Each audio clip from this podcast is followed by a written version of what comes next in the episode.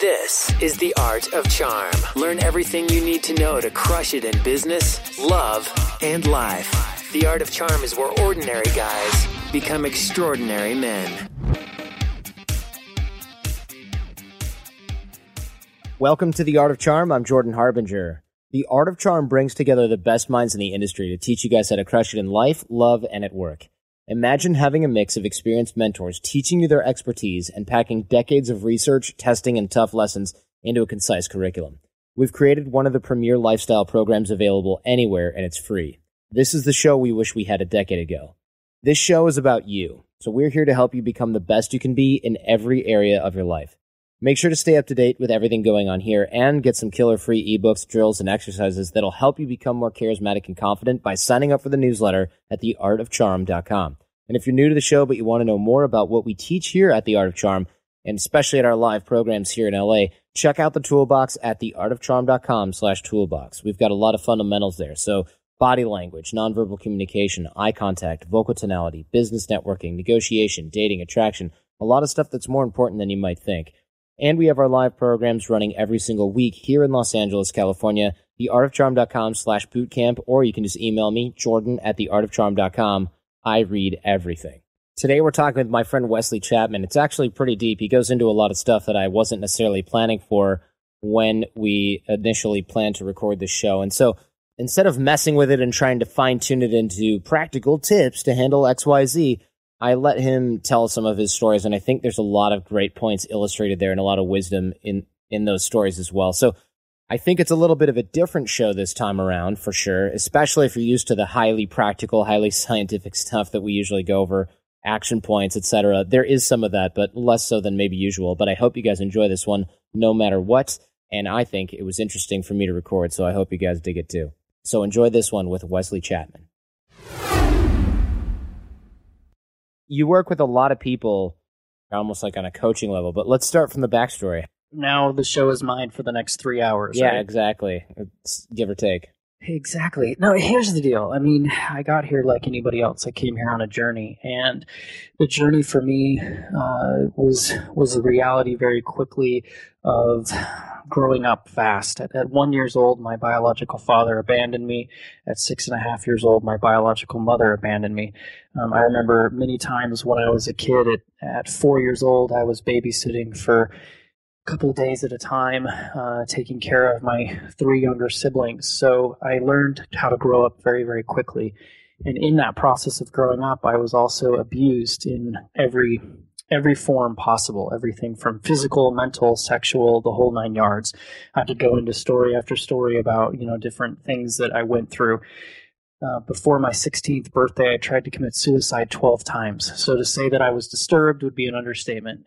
And there's a lot of sub-stories, and there's a lot of craziness that is inside of that. Um, an outlet for me was entrepreneurialism. I've been an entrepreneur since the age of eight years old. And that has been something that has been both a, a blessing and a curse, because I've been able to use that to shield some of the things that I went through. But I've also, you know, used it to shield things that I went through, so I had to deal with them uh, as I was going through. So exactly. So, so so wait, back up the truck. You were an entrepreneur at age eight. What does an eight-year-old, I mean, what can an eight-year-old possibly do to create value of any kind? Let's be honest. It's true, right? It's like most eight-year-olds are just eating candy and, and loving life. The quick synopsis of the story is at eight years old, that's when I finally started getting a little bit of stability in my family life. I was taken in uh, by an individual who ended up keeping me for the rest of my life, and I call her Mom. But what happened is, is that when I first moved in with her, she was very, very wealthy, doing very, very well, had all kinds of things going on for her. And about six six months after I had moved in, she became permanently disabled and could not move her arms. And so I had kind of gone from this like living in hospitals and, and boys' homes and foster facilities to living in literally a hundred-year-old mansion to then in months of time being basically told, you know, we're going to be back on the streets, don't know what we're going to do, craziness is about to happen. Terrible, terrible luck, I think, in many ways. I must have done something, right? I've always said that. In a past life, you were just an absolute... I was like Hitler's right-hand man, right? I mean, I'm so, I'm not even trying to make light of it. It's just the only thing I can do to react to just the terrible things that are just stringing yeah. along here. So wh- how did she become disabled? It doesn't even make... She she developed fibromyalgia. She was actually one of the first, um, she was actually the first female employee. She worked for the V A hospital, so she was a government employee.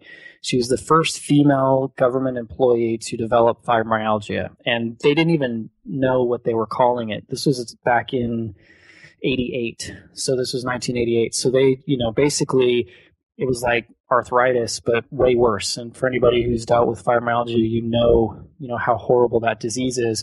And so it just was eating away at her nervous system. So, so anyway, this the story as quickly as I can tell it on the entrepreneurial side is I was coming down one morning for breakfast. I am a huge breakfast guy, and breakfast wasn't made, and I was storming into, you know, my mom's room to basically say, "Where's my breakfast?" And I got to the door, and I could hear her crying. And so I put my ear up to the door like any good eight-year-old would do. And I started hearing things like, you know, we're going to lose the house. I don't know what we're going to do. You know, just, just a lot of negativity. And I remember going out to, we had a tire swing, and it was like a cliche, you know, mansion, this perfect little thing. And, and, um, I was sitting on my tire swing, and I was just mad at adults. I was like, adults suck. Yeah, they just cannot get it together. What is their problem? It's like, what is wrong? I mean, A, I never want to be an adult because they're just idiots. And B, I can't trust an adult. And I was sitting on the tire swing, and, and we had this gorgeous yard, and we had a rose, an English-style rose garden, and tons of flowers, everything you can imagine, from tulips to peonies to daylilies, everything.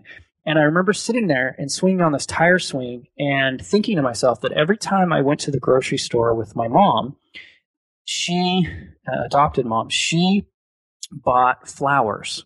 And here we had like this half acre gorgeous landscaped yard. And it's like, why are you buying flowers? We have tons of flowers in our yard.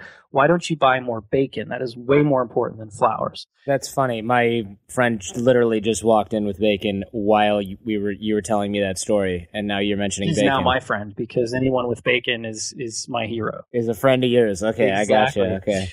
Here I am kind of going through this, and I'm uh, sitting there, and I'm on this, and I kind of have this aha moment, right? I didn't know it was an aha moment because I'm eight years old, but I have this aha moment where it's like, wait, if we buy flowers and we have all of these flowers in our yard, then what about all of our poor sap neighbors who don't have any flowers? They'll definitely buy flowers. So I ran into the house, grabbed the scissors. You can imagine me running out of the house as an eight-year-old with scissors, and started just whacking these flowers down. And my mom was terrified that I was doing this. Here she is, distraught, going through this. These are her precious roses and flowers, and I'm, you know, this troubled, you know, youth that she had just taken in, and I'm whacking her flowers away like an angry, crazy person.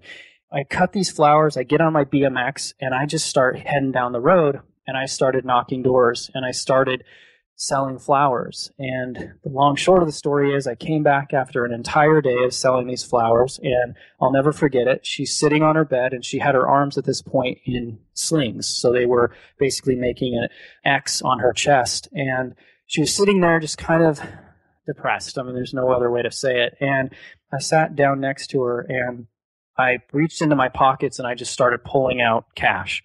And I started putting it on her lap, and she started bawling. Now, a little bit of, you know, context to this is that in her mind, now that we've talked about this story later in life, in her mind, she was thinking, I was a very troubled youth. I did some really stupid things, everything from bullying to I almost burnt down a seven eleven. I mean, all kinds of stuff. I stole thousands of dollars. I was a very troubled child, and obviously rightfully so, some of the stuff that I had gone through. So in her mind, the first thing she started going through is, oh, crap. You know, what did you do? Who am I going to have to apologize to? Like, what's going on? What have I done? Have I brought this this child into my home, and now they're stealing money?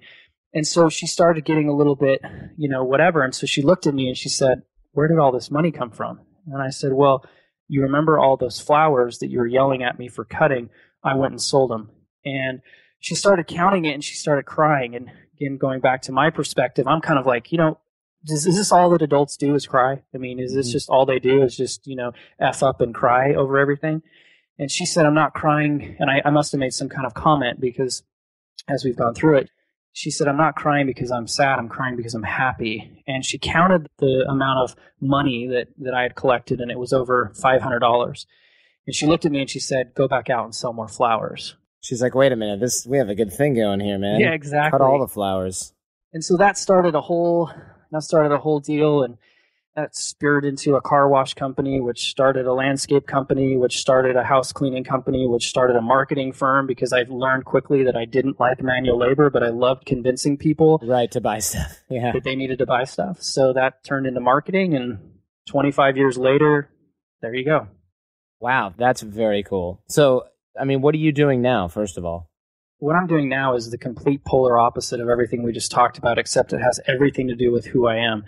What I'm doing now is I've started a, a for-purpose organization called A Human Project, and our mission is to create a community of empowered youth.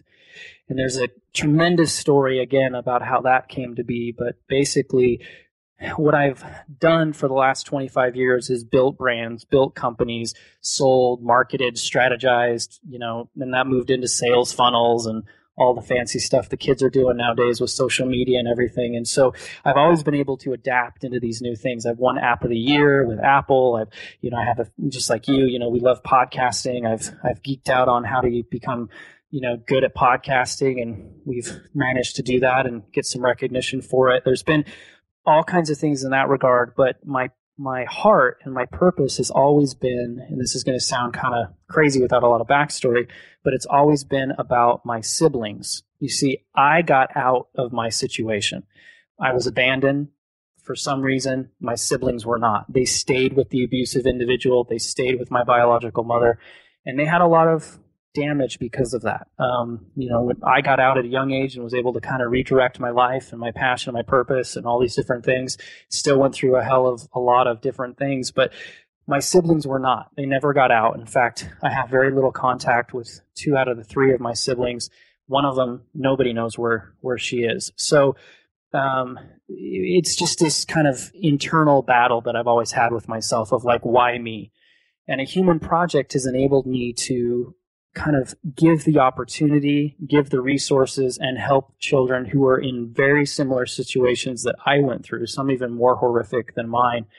Give them hope, give them understanding, but most importantly, give them empowerment to live in the situation that they're in. Because when you're fourteen years old and you're with your parents, you have very little options, you know, to make to make a difference. The only option you have is the reaction in which you, you know, in, in which you react to the things that are happening to you.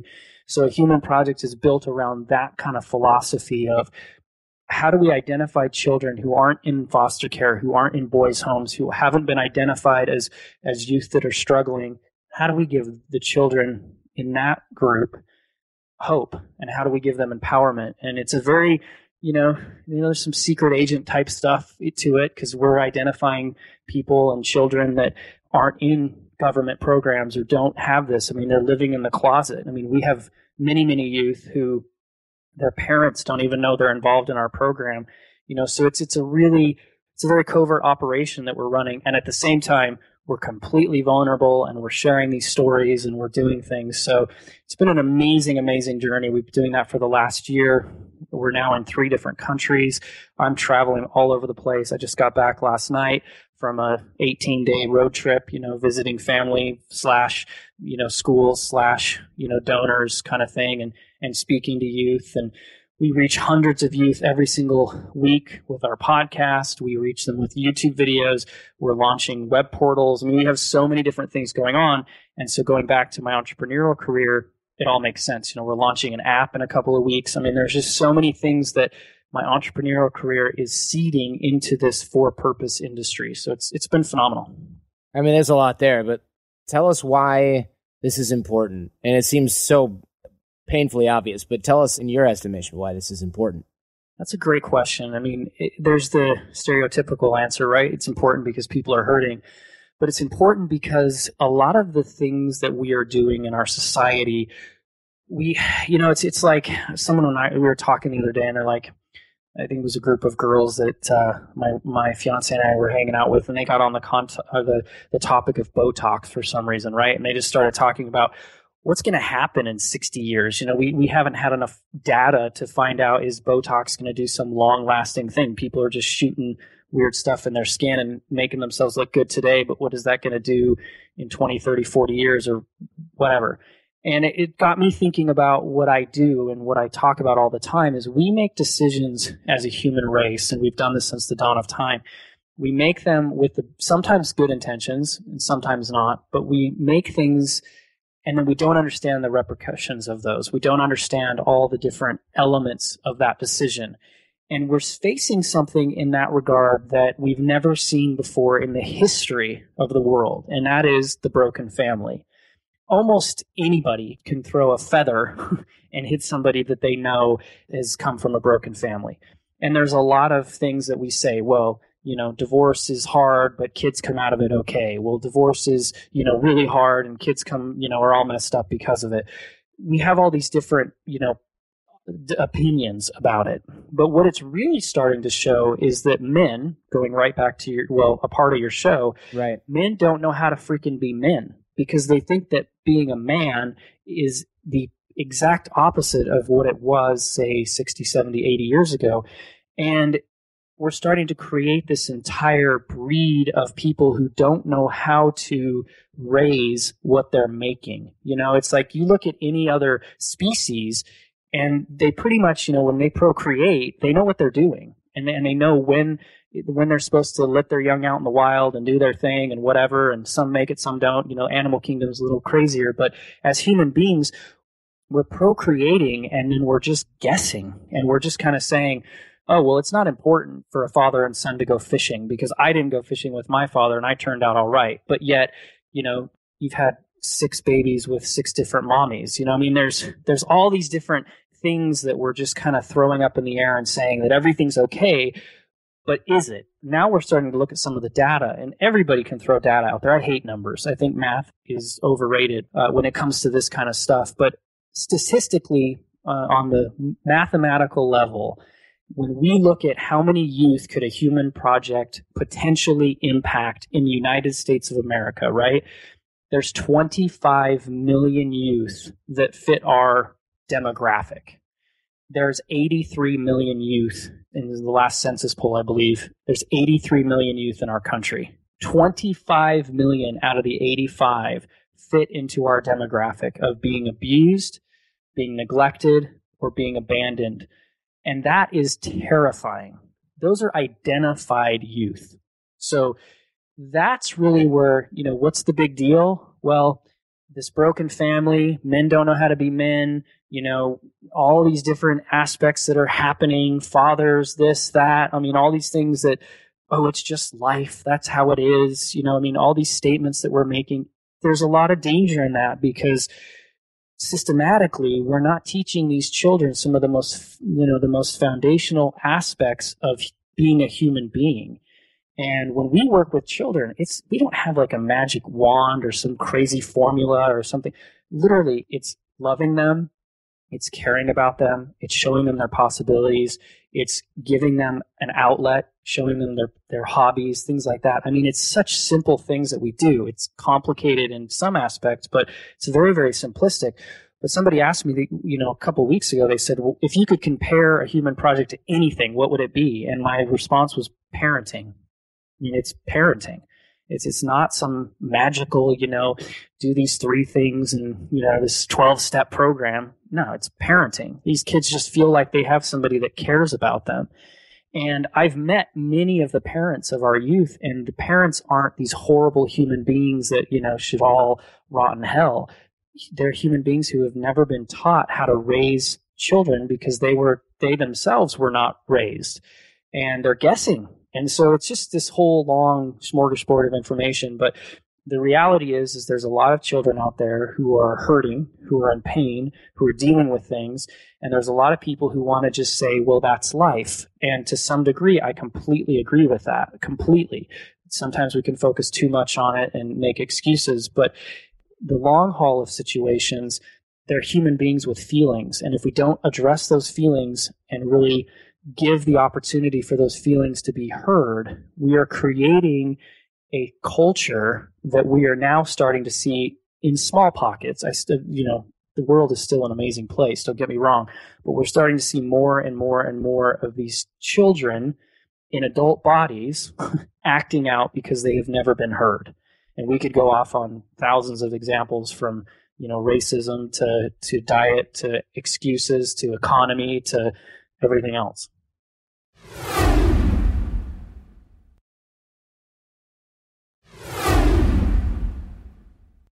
You had to overcome a lot to get to where you are now, or where you seem to be now, which is like ambitious, reasonably well-adjusted. I mean, that was unexpected given the, your history, right?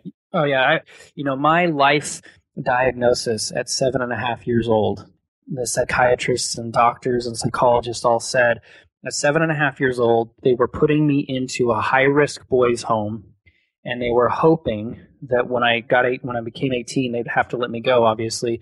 They were hoping that I wouldn't be back in prison by, I think it was twenty-three years old, no, excuse me, twenty-five years old, that I would most likely be back in prison by twenty-five, and their only hope is that I hadn't raped or murdered someone.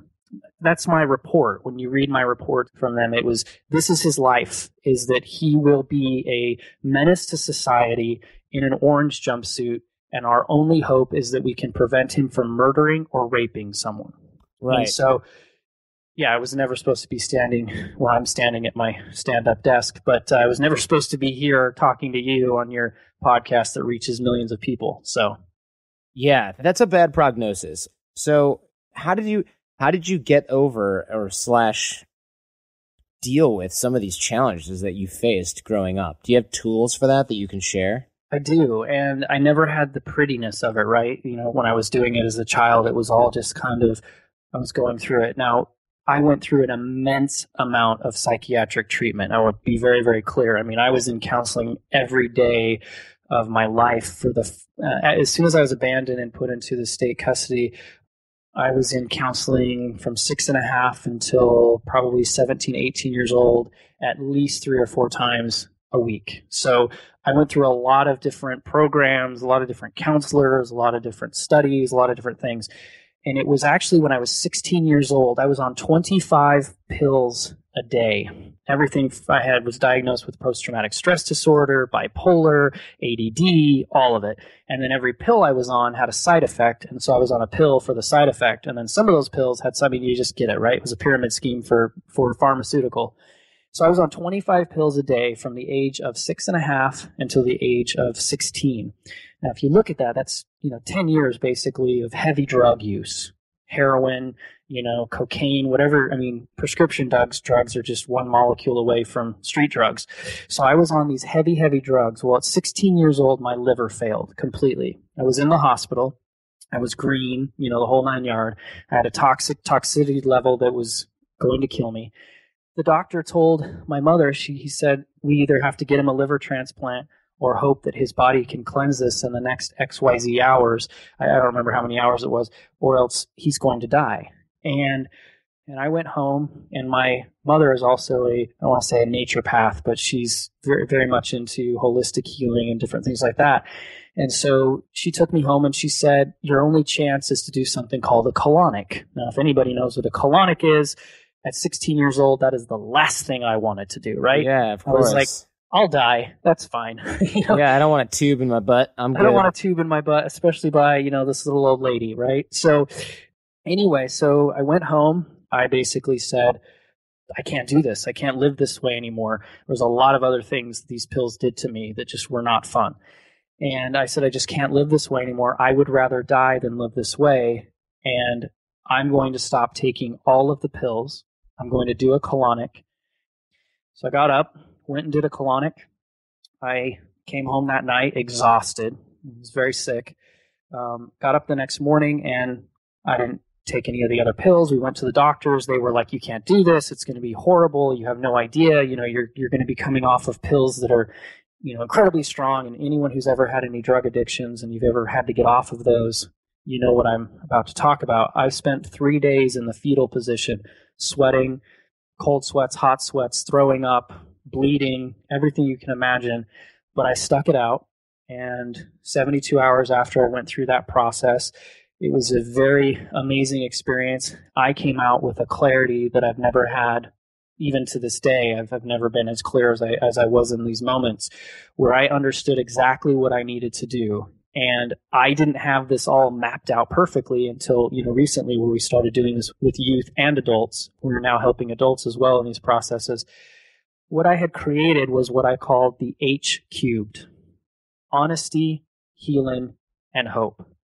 What I had done was became very, very honest with myself. The last time I was ever sexually abused was when I was about six and a half years old. I'd been physically abused even up until this point. My mother was dating a man who was very, very physically abusive, but sexually abused, I, I hadn't been abused for about ten years at this point. And during the prayer and during my mind going into myself and being in this fetal position, I had this complete clarity that here I was, you know, beating myself up. I was doing all kinds of crazy things. I was living these two lives. You know, I was this entrepreneurial young adult who was being featured in newspapers and being having all these great successes in my little community. And yet I was this guy that was, was also bullying people and stealing and fighting and self-harming myself and trying to commit suicide. So I was living these like completely polar lives. I was victim. You know, I was mad at the guy that molested me. I was mad at my mom. I was mad at all of these people. And in this moment, I had this complete clarity and this complete honesty that, listen, that's your fault. This is on you, Wes. This is your fault. These individuals that you're blaming are no longer in your life, and you're still allowing them to control you. And so the first step is this, which is the hardest, is honesty, getting real with yourself, right? We hear it all the time. Look in the mirror, become raw, become vulnerable, whatever. But it's really about becoming honest and saying it is your fault. Everything you're dealing with right now is your fault. And I know that shocks people, right? It's like, what the heck? But it's the reality of the situation. I cannot change whether I got, if I stubbed my toe two minutes ago or I was molested two minutes ago. And I, I don't know how raw we want to be on your show, but that's, that's fine. Yeah. We cannot control what happened. What we, the only thing we can control is our reaction to that moment. Now that doesn't mean the stubbed toe doesn't hurt. That doesn't mean that being molested is, a, is, you know, not a bad thing, but the control that we give it is on us. And so this honesty, this clarity came through at such a huge level that I was then able to step back and heal from the process. The second of the of the three H's, I was able to heal and to say, this isn't my fault. It's not me. I mean, anybody who's been a victim of these kinds of things will attest that the first place you go is, why me? You know, what did I do wrong? What could have I done better? You know, I, I had those conversations, and it's like, what does a two, three-year-old do better? You know, not poop as much. I mean, what do you, what do, you yeah. do better as a child? But the reality is, is that that was a real feeling. But now that I had gotten honest with myself and was able to let go of things, now I started to heal. I started to see things clearer. I started to be able to open up the wounds, if you would, and then let them heal properly instead of just, you know, have these crazy scars or whatever. And then after that, I had hope. I could see the possibilities. I could see myself being with a family. You know, I was told at thirteen, so seven and a half, you know, here I'm told what I was told. At thirteen, I was told I'd never have a steady job. I'd never have a girlfriend. I'd never have children. I'd never be an asset to society. You know, I probably wouldn't even be able to drive a car. Um, I had some learning issues that I went through. You know, it wasn't learning disabilities. I just hated school. I hated authority. I hated anyone who told me what to do. So I was not your best student. So, and plus I was out making money, and I'm kind of like, why am I sitting in this stupid classroom with all these people who just want to beat me up when I could be out, you know, making more money than their dads make? And so I was a very angry individual, but at the same time, I had no hope for my future. I was being told, you know, these things. The individual that my mother was dating was also very mentally abusive. He told me that I would marry some handicapped girl, and he was very, very rude. You know, some handicapped girl who didn't even, couldn't even see out of her eyes, and, you know, I mean, just horrible, horrible things. Right. And so here I am, you know, believing this because, well, of course, I was, how could I not believe that? My dad left me at one years old. I mean, I was so horrible that at one, my dad didn't want me. I was so horrible that my next dad, my stepfather, was molesting me and beating me. And then I was so horrible after that that my mom got rid of me. So it wasn't a real hard sell for this guy, right? Right, sure, sure. And so, but now that I'd gotten honest and began healing, I started seeing that there's hope. But no, they're wrong. I'm going to live an amazing life. I'm going to have amazing kids. I'm going to have an amazing future. I'm going to create amazing prosperity, not just financially, but spiritually, emotionally, physically, all these different things. And so that, I didn't know that was all happening. I've arc, you know, now I've gone back and kind of figured out how that all, that process all happened. And now we've replicated that hundreds of times with youth and with adults. The simplicity of it is really understanding who you are at the core. We call our adult program Superhuman Life. And concept with superhuman has always been external, right? Iron Man, it's an external thing that you put on your body. Spider-Man, He-Man, uh, Batman, these are all external outfits and things that you wear. But that's not superhuman, you know? That's yeah. Marvel's opinion of creating a fictional character. Superhuman is getting to your core and pulling your core of who you are out. And that is when you experience the superhuman mentalities, the superhuman things, right? Even on a scientific level, adrenaline. We see these women whose children get trapped under a car and they lift the car up, you know, and save their children. It's it's coming from within themselves, inside of themselves. It's not some outfit they put on.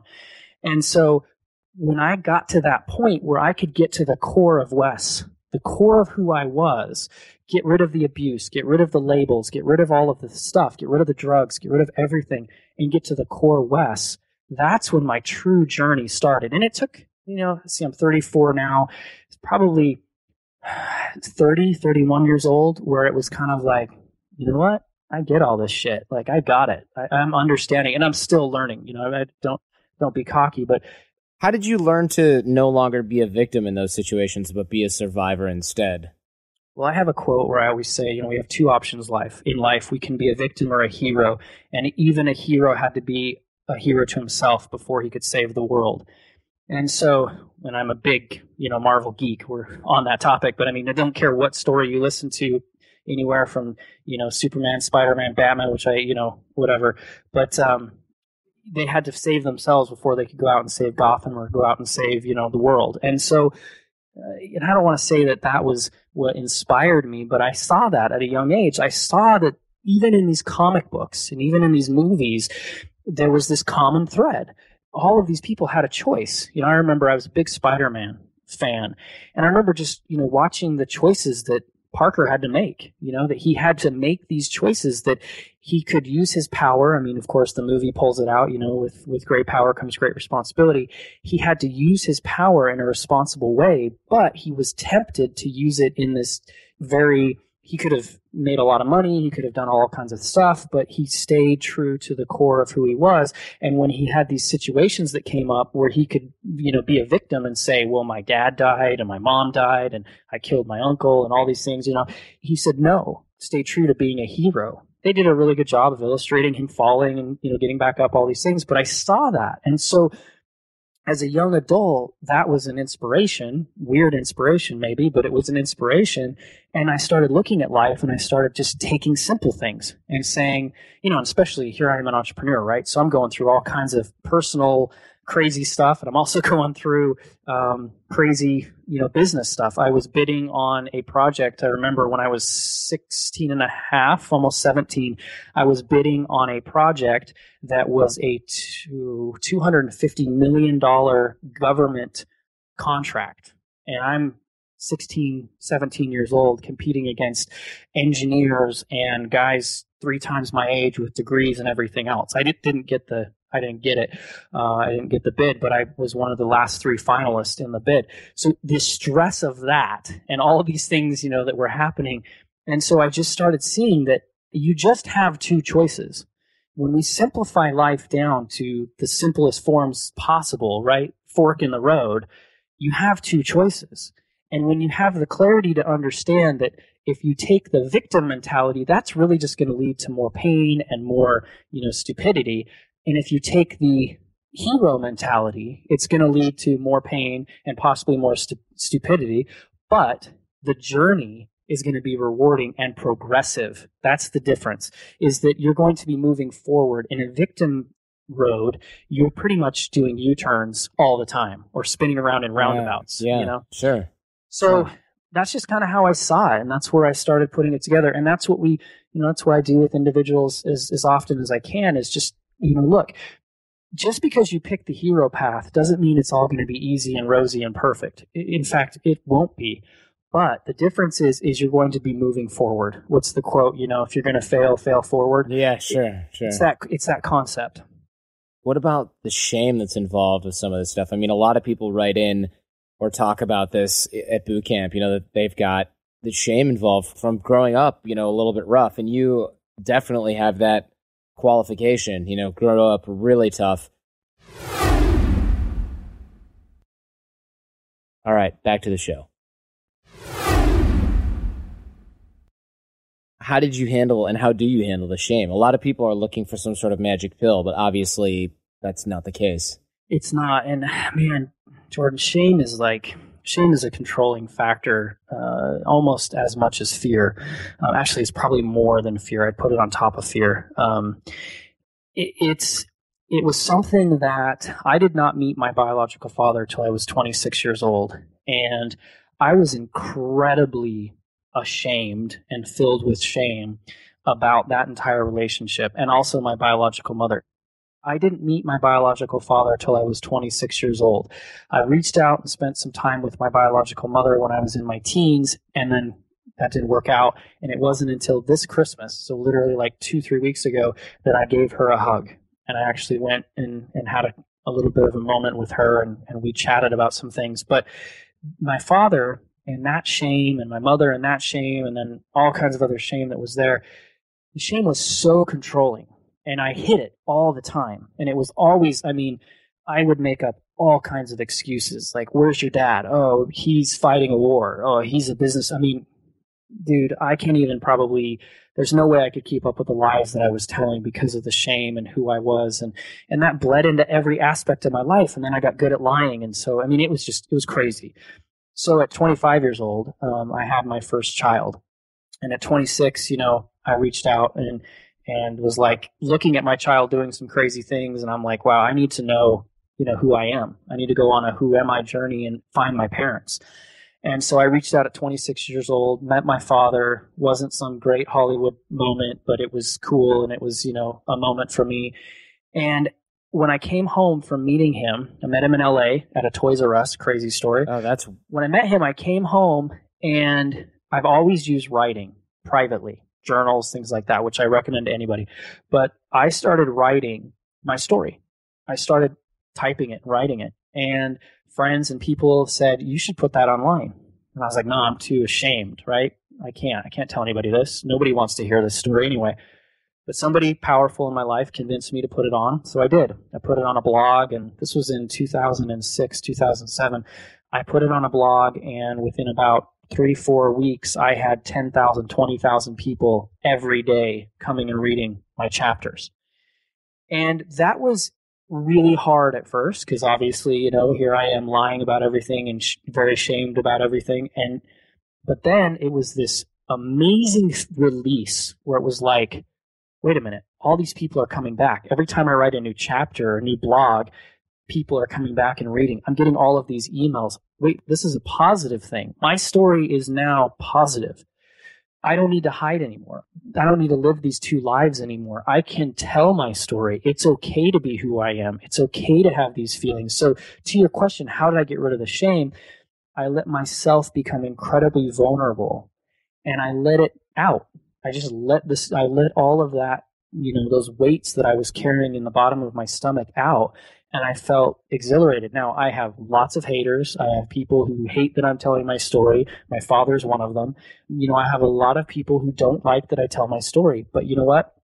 I don't care because the people that it impacts is so amazing and it's so humbling and it's so gratifying that it's I'll never stop telling my story and I'll never stop being detailed. I mean, I, I get very, very detailed when, when needed and the right appropriate times are. I did a founders video and got somewhat detailed about some of the things that happened to me.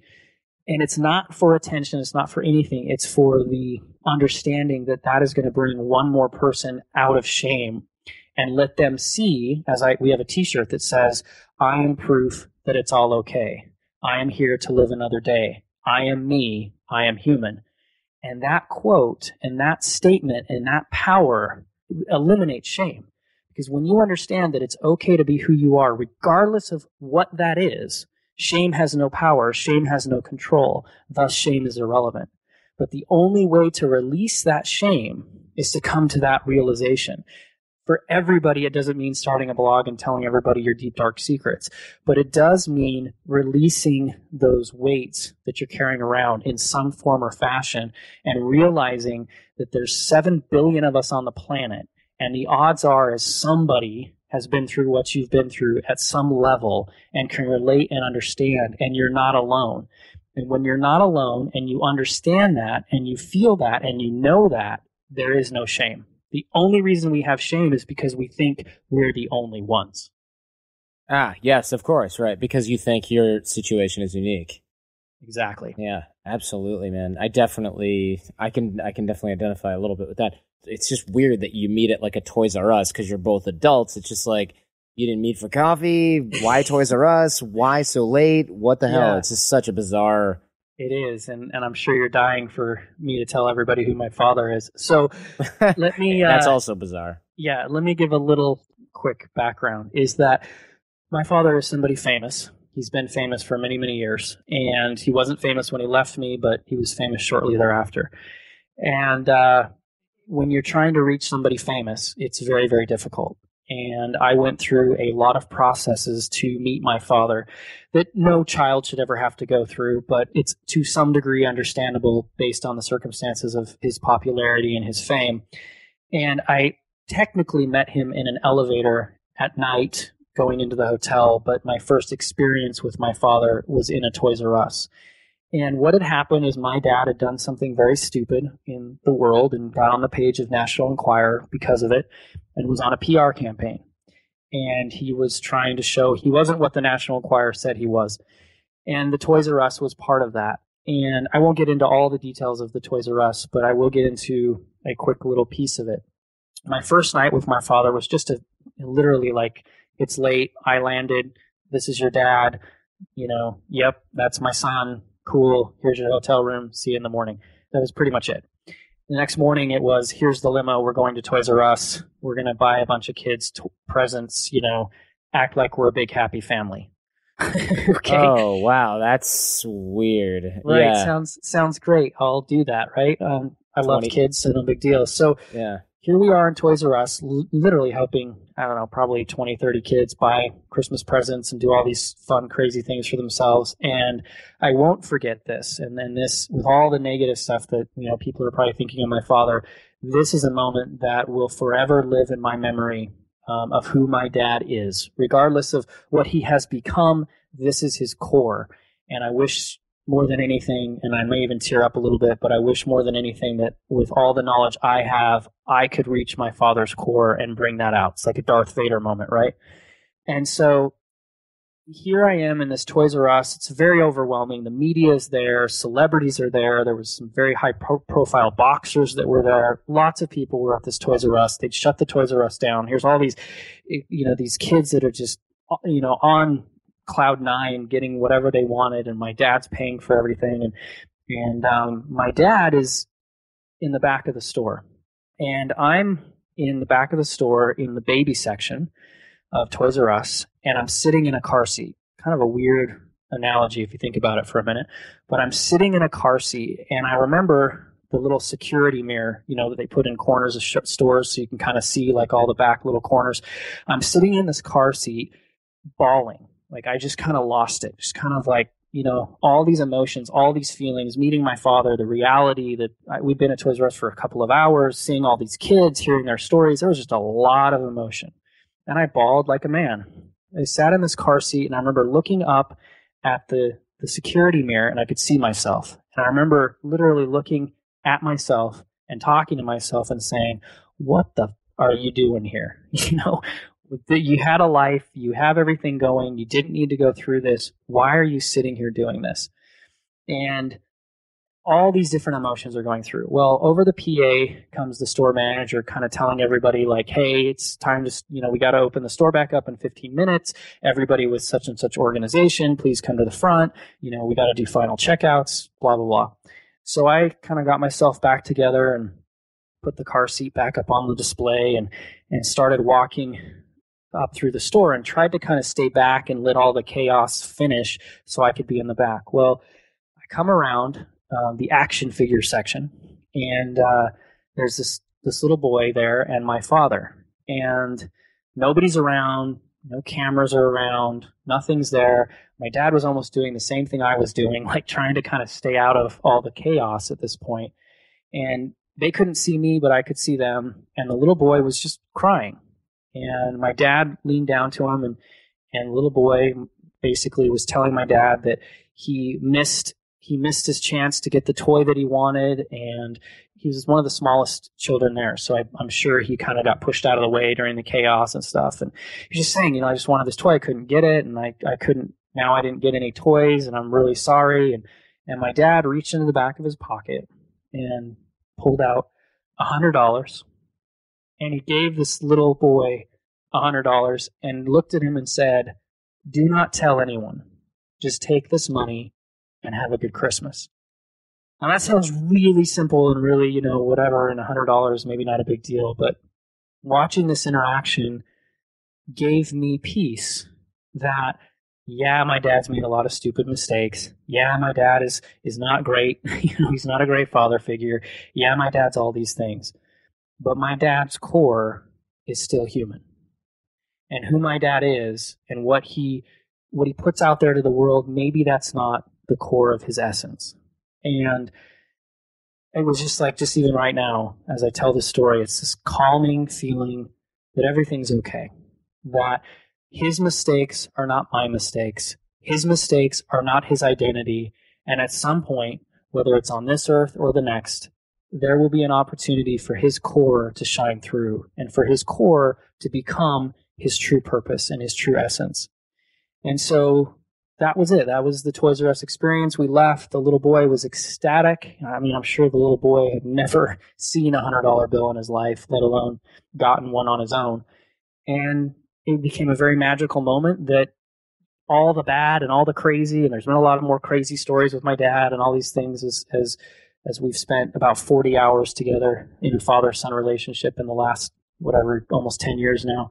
But um, that is the moment that will be the definition of my father. And there's a whole smorgasbord of things that we could talk about there. And and one of the reasons that I do, and I was just asked this the other day by a father, and he said, "Why do you do all that you do?" You know, To, to we've talked a little bit about the purpose, all that, but he was more personal, like, what's the core? And I said, you know, I've been thinking about that lately, and I did an interview with National Enquirer about a year and a half ago, and they asked me the same question off the interview, which was very rare for National Enquirer. Usually you're on, you know, whatever you say will be put in, but uh, I had a different arrangement with them. But off interview, they asked me the same question. I said, you know what?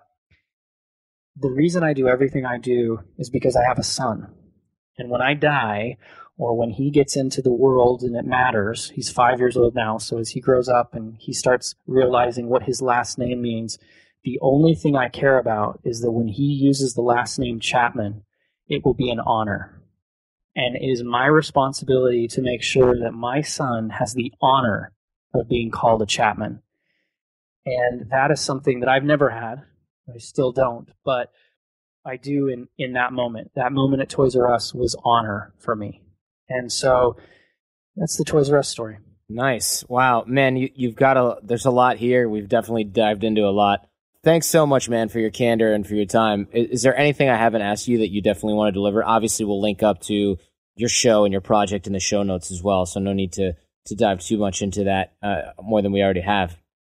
No, I, I just want people out there who are listening, and, you know, I've had opportunity to be with some of the great, you know, self-help gurus and, you know, all the Tony Robbins, Les Browns, Bob Proctors, Brian Tracy's, you know, all these, these guys that get on stages and, and do all this, and, and they're amazing. They're amazing men, and they do amazing things, but I want to make it incredibly simple for somebody who's out there. I don't care if you're dealing with a bad marriage, a bad situation, a divorce, if you're dealing with, you know, a business that's not going well, or you're trying to go to the next level, whatever it is, it's all about creating simplicity in your own vision, in your own clarity, what you can see. all this stuff, this interview, it's not about what I'm saying or what you're saying. It's not about the other two hundred interviews that you have in here and what they're saying. And it's not about any of that. It's about the clarity and simplicity that you receive, whatever you believe in, whether it's God, whether it's universe power, whether it's, you know, whatever. Wherever you believe you get that core, you know, clarity from, these kinds of podcasts, these kinds of messages, these kinds of stories simply enable you as an individual to simplify the chaos that you're surrounding yourself in. And when you take a moment to just breathe and just let everything go and realize all the stuff we've talked about, you know, honesty, healing, hope, you're not alone, get rid of shame, all these different things, exercise, work out, you know, whatever, all these different hundreds of amazing podcasts you've had. When you just take a moment and simplify the feelings that you're getting or the message you're receiving and figure out how right now, when Jordan comes in with his music and, you know, closes the show out and you're done listening, when this podcast is over, take that energy, that clarity, that vision, that voice, that moment, whatever, take that simplicity and take action. Do something with it. Make something happen.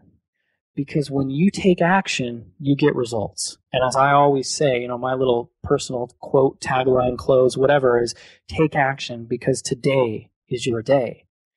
And so all this information we've talked about, my crazy story, all the thousands of stories I could tell you even more, all the programs I have, all the programs Jordan has, whatever it is, all of those are amazing. They're great and they're fundamental, but they're fundamental to do one thing. It's to bring clarity to your own mind, your own purpose. And you've had an opportunity now, hopefully, to get that. And so now act upon it. Just take action on it. You know, don't spend time Googling who I am and trying to figure stuff out. Do that later. But right now, take action on the feeling you have and do something about it. Whether it's, you know what, I'm not going to make excuses anymore and I'm going to start this business or I'm going to do this or I'm going to do this or I'm going to go and, and I'm going to reach out to my wife because we're having a trouble and I've been blaming her and it's her fault. No, it's, you know, me. I'm going to go rub the back of her neck. I'm going to go buy her flowers. Whatever the hell it is, just take action and do something based on whatever you've been inspired to do here. Otherwise, everything we've said for the last fifty-four minutes is worthless. Awesome. Thanks so much, Wesley. Much appreciated, man. Anytime, brother. Anytime.